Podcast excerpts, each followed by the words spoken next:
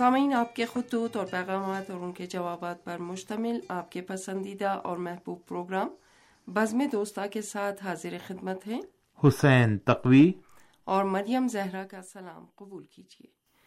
سامعین ہمیں امید ہے آپ خیریت سے ہوں گے۔ اور اپنے اہل خانہ کے ہمراہ زندگی کے بہترین لمحات سے لطف اندوز ہو رہے ہوں گے۔ جی ہاں ہمیشہ کی طرح بہترین دعا سے پروگرام کا آغاز کیا ہے اور ہماری ہمیشہ سے ہی یہی دعا اور تمنا ہے کہ سامعین جہاں کہیں بھی ہوں، خیریت سے ہوں اور ان کی زندگیوں میں ترقی و پیش رفت کا سلسلہ جاری و ساری رہے۔ اور ساتھ ہی ساتھ ہر آنے والا دن جو ہے، وہ گزرے ہوئے دن سے بہتر ہو۔ معنوی اعتبار سے بھی اور مادی اعتبار سے بھی یہ ہماری دعا ہے۔ ساتھ ہی ساتھ ہم ایک عرصہ ہو گیا، تقریباً ڈیڑھ سال سے قریب قریبی ہے۔ ہمیشہ آپ تمام سامعین سے ایک بات کا ذکر کرتے ہیں، ان کرونا کے ایام میں کہ اپنا بہت بہت خیال رکھیں اور ان ایام کے اندر ماسک کا استعمال لازمی رکھیں، سماجی فاصلے کی رعایت کریں اور اس وائرس کا جو ایک بڑھتا ہوا ایک، جو رپورٹوں میں بیان کیا جا رہا ہے کہ بہت تیزی کے ساتھ بڑھ رہا ہے، اس کو جلد از جلد جو ہے وہ کنٹرول کیا جا سکے۔ مگر یہ کہ ہم سب مل کر اس کے لیے جد و جہد کریں اور اپنا بہت بہت خیال رکھیں۔ ابتدائی پروگرام میں میں تمام ان سامعین کا دل کی گہرائیوں کے ساتھ شکریہ ادا کرتا ہوں کہ جنہوں نے عید قرباں اور عید غدیر کی مناسبت سے ہمیں مبارکبادی پیغامات ارسال کیے۔ اسی طریقے سے عید مباحلہ کے موقع پر بھی بہت سے سامعین نے ہمیں مبارکبادی پیغامات ارسال کیے ہیں۔ ہم تمام سامعین کا دل کی گہرائیوں کے ساتھ شکریہ ادا کرتے ہیں۔ شکریہ حسین تقوی۔ اب سامعین کے خطوط اور پیغامات پروگرام میں شامل کرتے ہیں۔ پہلا خط ہمیں ارسال کیا ہے ہندوستان کے سب سے بڑے صنعتی شہر ممبئی سے محمد یوسف صاحب نے۔ وہ لکھتے ہیں، ریڈیو تہران کے پروگرام پابندی کے ساتھ سن رہا ہوں، لیکن انٹرنیٹ کے ذریعے اور آرکائیو کے ذریعے، کیونکہ مجھے وقت نکال کر ریڈیو تہران سننا پڑتا ہے۔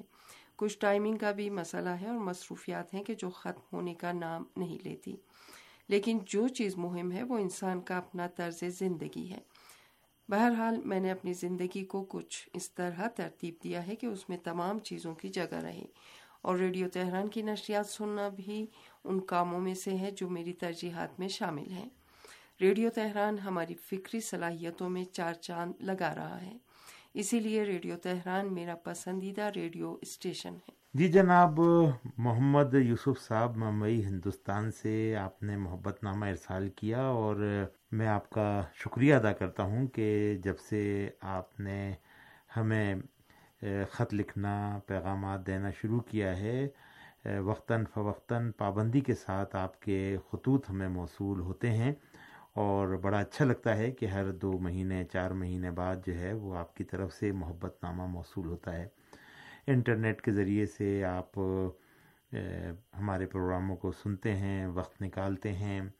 اور خاص طور پر جس نقطے کی طرف آپ نے اشارہ کیا ہے زندگی کے اندر جو ہے وہ نظم اور اپنی مصروفیات کو منظم کرنا ایک نہایت ہی ضروری امر ہے۔ اور اگر انسان ان چیزوں کا پابند ہو جائے تو بہت سی چیزیں اس کی زندگی کے اندر آسان ہو جاتی ہیں۔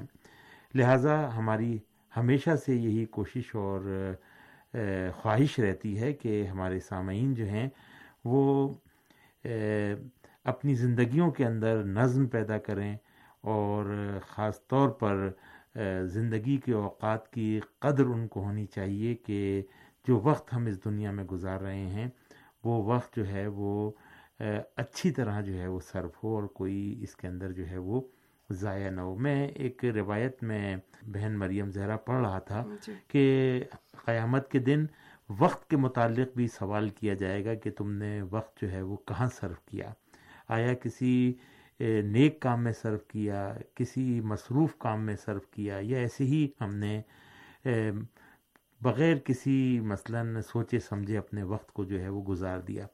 لہٰذا بہت اچھا لگتا ہے کہ جب سامعین کی طرف سے یہ کہا جاتا ہے کہ انہوں نے اپنی زندگیوں کے اندر نظم پیدا کیا ہے اور ہر چیز کو اس کے وقت پر انجام دیا جاتا ہے تو بہت اچھا احساس ہوتا ہے۔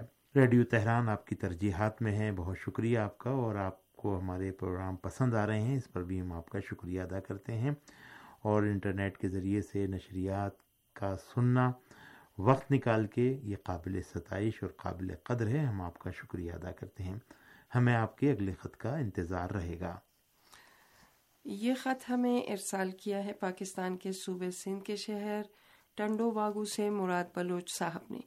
وہ لکھتے ہیں کہ ریڈیو تہران کا پرانا سامع ہوں۔ کچھ عرصے پہلے میرے وائس میسج کو میرے کہنے پر خط بنا کر پیش کیا تھا۔ بہت اچھا لگا۔ نہایت محبت سے آپ نے میرے احساسات کی ترجمانی کی۔ اس مرتبہ میں اپنے ایک دوست کی مدد سے اردو میں یہ خط تحریر کروا رہا ہوں۔ امید ہے کہ اس کو درست کر کے پروگرام میں شامل کریں گے۔ ریڈیو تہران میرا عرصہ دراز سے ساتھی ہے۔ میں نے ریڈیو تہران سے بہت کچھ سیکھا ہے اور سیکھ رہا ہوں۔ دیگر ریڈیو اسٹیشنوں کو بھی سنتا ہوں، لیکن ریڈیو تہران کی بات ہی الگ ہے۔ ریڈیو تہران کے پرانے دوست مجھے نام سے جانتے ہیں اور میں بھی ہمیشہ ان کو یاد رکھتا ہوں۔ یہ تو اللہ تعالیٰ کا شکر ہے کہ میرے پاس پرانا ریڈیو سیٹ ہے جو ابھی تک ٹھیک کام کر رہا ہے اور آواز بھی اس کی اچھی ہے۔ اب تو ریڈیو بنانے والے بھی نہیں ہیں جن کے پاس جا کر ریڈیو سیٹ کی خرابی دور کروائی جائے۔ پروگرام خلقت کی رانا یا سنا بہت اچھا پروگرام ہے۔ اس کے علاوہ نور ایمان، کلام نور، افکار و نظریات، دریچے، اسلام کی معرفت، آس پاس، آج کا ایران افغانستان اور پاکستان گزشتہ ہفتے کے دوران یہ سارے پروگرامز اچھے جا رہے ہیں۔ میری طرف سے ریڈیو کے تمام دوستوں کو سلام۔ جی جناب، مراد بلوچ صاحب، ٹنڈو، باگو، سندھ، پاکستان سے آپ نے یہ ہمیں خط ارسال کیا، پرانے آپ سامے ہیں۔ ریڈیو تہران کے اور برسا برس سے ریڈیو تہران سے آپ کا لگاؤ قابل قدر ہے اور جیسا کہ آپ نے اپنے اس خط میں بھی تحریر فرمایا ہے کہ ریڈیو کے جو ہمارے اسٹاف کے ممبران ہیں، آپ کو جانتے ہیں۔ تو میں نے پرانے اسٹاف کے جو دوست ہیں، ان سے آپ کا تذکرہ کیا تو انہوں نے پہچان لیا اور آپ کو بہت بہت جو ہے وہ سلام بھی کہا ہے۔ اور چونکہ ایک وقفہ بیچ کے اندر آ گیا تھا کہ جس کی بنیاد پر کچھ جو ہے وہ آپ کے خطوط بھی پروگرام میں شامل نہیں ہو سکے اور کچھ تھوڑا سا جو ہے وہ فاصلہ ہوا۔ لیکن اب دوبارہ سے آپ نے جو ہے نا وہ رابطہ قائم کیا اور ایک آڈیو پیغام ہمیں ارسال کیا، اس کے ساتھ اس آڈیو پیغام کو ہم نے خط کے عنوان سے پروگرام میں شامل کیا۔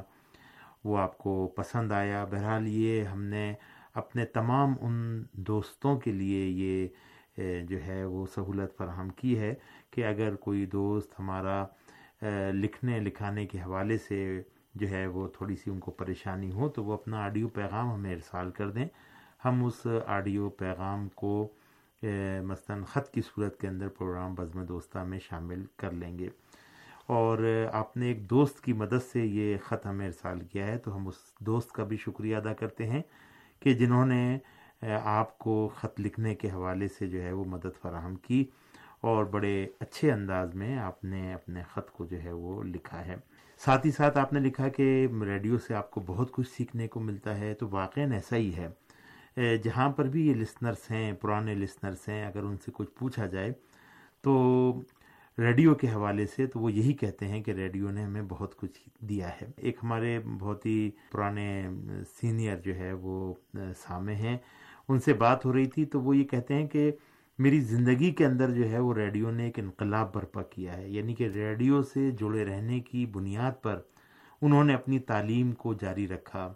اپنی فکر کو جو ہے وہ آگے بڑھایا اور آج وہ ایک اچھے عہدے پر گورنمنٹ کی ملازمت جو ہے وہ کر رہے ہیں اور اپنے کنبے کو لیے بیٹھے ہوئے ہیں۔ تو لہٰذا ایسے سینکڑوں موارد موجود ہیں کہ جن سے یہ پتہ چلتا ہے کہ ریڈیو معاشرتی اعتبار سے اپنے اثرات مرتب کرتا ہے۔ بشرطے کے ریڈیو سے تعمیری، تربیتی، اسلامی، اخلاقی، قرآنی پروگرام جو ہے وہ نشر ہوں۔ ساتھ ہی ساتھ جو تفریحات ہیں وہ بھی زندگی کا حصہ ہیں۔ اگر وہ حدود کے اندر رہیں تو اس سے یقینی طور پر انسان کی زندگی کے اندر خوشگوار اثرات مرتب ہوتے ہیں۔ بہرحال ریڈیو کی افادیت سے کسی کو انکار نہیں ہے۔ آپ نے ساتھ ہی ساتھ لکھا کہ پرانا ریڈیو ہے اور وہ بہترین انداز سے چل رہا ہے اور اب تو ریڈیو بنانے والے ہی جو ہے وہ موجود نہیں ہیں۔ ایسا ہی ہے کیونکہ نئی نئی ٹیکنالوجیاں اب آ گئی ہیں۔ اب تو موبائل کے اندر ریڈیو سیٹ موجود ہیں۔ چجائے کہ موبائل کے اندر ریڈیو کی وہ فریکوینسیاں کہ جو ہم مستقل بنیاد پر ایک ریڈیو سے حاصل کرتے ہیں، وہ ابھی تک نہیں آئی ہیں۔ صرف ایف ایم ریڈیو جو ہے وہ محدود پیمانے پر چلتا ہے، لیکن ریڈیو بہرحال ریڈیو ہے اور مختلف فریکوینسیوں پر اس کو ہم سیٹ کر سکتے ہیں۔ اور بہت سے سامعین ریڈیو کی نشریات ریکارڈ کر کے ہمارے لیے بھیجتے بھی ہیں، جس سے اندازہ ہوتا ہے کہ ریڈیو جو ہے وہ نہایت ہی مؤثر ذریعہ ہے اطلاعات و معلومات کی فراہمی میں۔ شکریہ ادا کرتا ہوں ان دوستوں کا کہ جو روزانہ کی بنیاد پر ریڈیو کی نشریات کے حوالے سے ہمیں آگاہ کرتے ہیں اور پتہ چلتا ہے کہ ریڈیو ابھی زندہ ہے اور ریڈیو کے عاشق موجود ہیں دنیا بھر میں، لاکھوں کی تعداد میں اور ریڈیو سنتے ہیں اور ریڈیو کی نشریات کو پسند کرتے ہیں۔ بہت شکریہ جناب مراد بلوچ صاحب۔ ہمیں آپ کے اگلے خط کا بھی انتظار رہے گا۔ یہ خط ہمیں ارسال کیا ہے پاکستان کے صوبے پنجاب کے شہر بہاول پور سے احمد سیال صاحب نے۔ وہ لکھتے ہیں، ریڈیو تہران کے پروگرام پابندی کے ساتھ سننے کی کوشش کرتا ہوں۔ پرانا سامع ہوں، خط وغیرہ پہلے لکھا کرتا تھا، لیکن کافی سالوں سے یہ اچھی عادت مجھ سے ترک ہو گئی۔ اب احساس ہوتا ہے کہ لکھنا لکھانا کتنا ضروری ہے۔ یا یہ کہوں کہ کاغذ اور قلم کے ساتھ اپنے آپ کو جوڑے رکھنا بہت ضروری ہے۔ خیر، جو تاخیر ہوگی اسے جانے دے اب انشاءاللہ پابندی کے ساتھ لکھنے کا عہد کرتا ہوں۔ الفاظ کو ضبط تحریر کرنا نہایت ضروری ہے۔ اس سے ذہن کھلتا ہے اور الفاظ کا ذخیرہ ہمیشہ انسان کے پاس محفوظ ہو جاتا ہے۔ آپ کی اور کچھ دیگر دوستوں کی طرف سے خط لکھنے پر تاکید کیے جانے کا خیر مقدم کرتا ہوں۔ ریڈیو تہران کے سارے پروگرام مجھے اچھے لگتے ہیں، لیکن میری توجہ خبروں اور سیاسی پروگراموں پر زیادہ ہوتی ہے۔ ریڈیو تہران ہمیشہ سے علاقائی خبروں کو نشر کرنے میں پہلا ریڈیو اسٹیشن ہے۔ جو خبریں ہمیں ریڈیو تہران سے سننے کو ملتی ہیں، دیگر نشریاتی ادارے ان کو نشر نہیں کرتے ہیں۔ جیسا کہ فلسطین کے حوالے سے تازہ ترین صورتحال ہمیں ریڈیو تہران کے ذریعے سے ہی معلوم ہوتی ہے۔ اس کے علاوہ مختلف سیاسی موضوعات پر ریڈیو تہران سے پیش کیے جانے والے تحلیلی پروگرام بھی قابل تعریف ہیں، جن کو سن کر مختلف موضوعات کے حوالے سے مکمل آگہی حاصل ہوتی ہے۔ اس کے علاوہ ریڈیو تہران کے مختلف موضوعات پر پیش کیے جانے والے پروگرام بھی لائق تعریف ہے جن میں پروگرام کلام نور جو قرآن آیات کی تفسیر پر مبنی ہے، جبکہ صبح کی نشریات کا پروگرام صبح امید بھی بہت اچھا پروگرام ہے۔ اسلام کی معرفت پروگرام میں بھی بہت اچھے موضوعات کو مورد گفتگو قرار دیا جاتا ہے۔ جی جناب، احمد سیال صاحب بہاول پور پنجاب، پاکستان سے آپ نے یہ خط ہمارے لیے ارسال کیا اور پہلے آپ کے خط، جیسا کہ مجھے یاد آ رہا ہے کہ موصول ہوا کرتے تھے لیکن بہت طویل عرصے بعد آپ نے ہمیں یہ خط ارسال کیا ہے اور بڑی خوشی ہوئی کہ آپ نے ہمیں یاد رکھا۔ ہم آپ کا یہاں پر شکریہ ادا کرتے ہیں۔ ساتھ ہی ساتھ آپ نے خط لکھنے کے حوالے سے مختصر الفاظ کے اندر ایک بہت ہی اچھی مثلا بات کی کہ جس کا تذکرہ ہم اکثر و بیشتر پروگرام میں کرتے رہتے ہیں اور اس حوالے سے ہمارے کچھ لسنرس سینئر لسنرس جو ہیں، وہ بھرپور مہم بھی چلاتے ہیں اور ہم بھی اس مہم کا حصہ بنتے ہیں اور لوگوں کو خط لکھنے، لکھانے کے حوالے سے حوصلہ افزائی کرتے ہیں اور کوشش کرتے ہیں کہ یہ جو سلسلہ ہے، یہ جاری و ساری رہے۔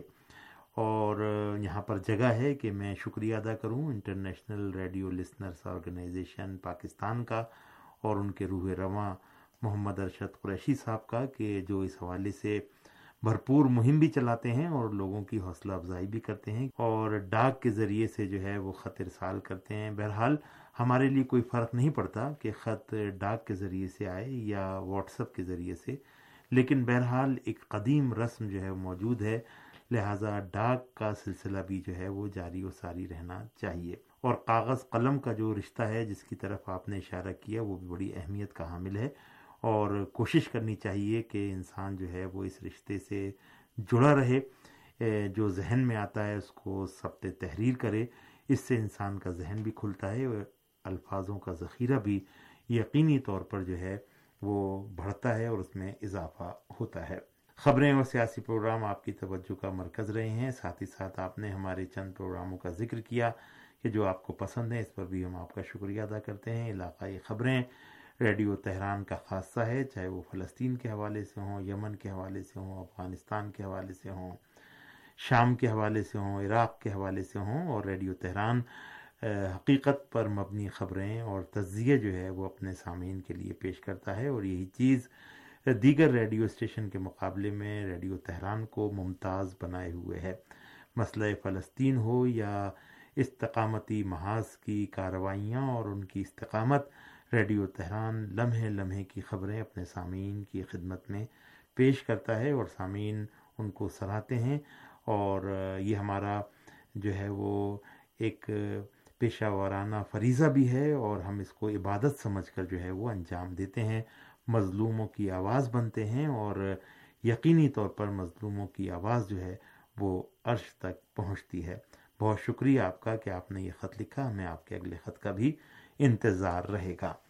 بہن مریم زہرا، میرے خیال سے پروگرام بزم دوستاں کا وقت اب اپنے اختتام کی طرف جا رہا ہے۔ تو چلتے چلتے سامعین سے اجازت چاہتے ہیں، اگلے پروگرام تک کے لیے حسین تقوی اور مریم زہرا کو اجازت دیجیے خدا حافظ۔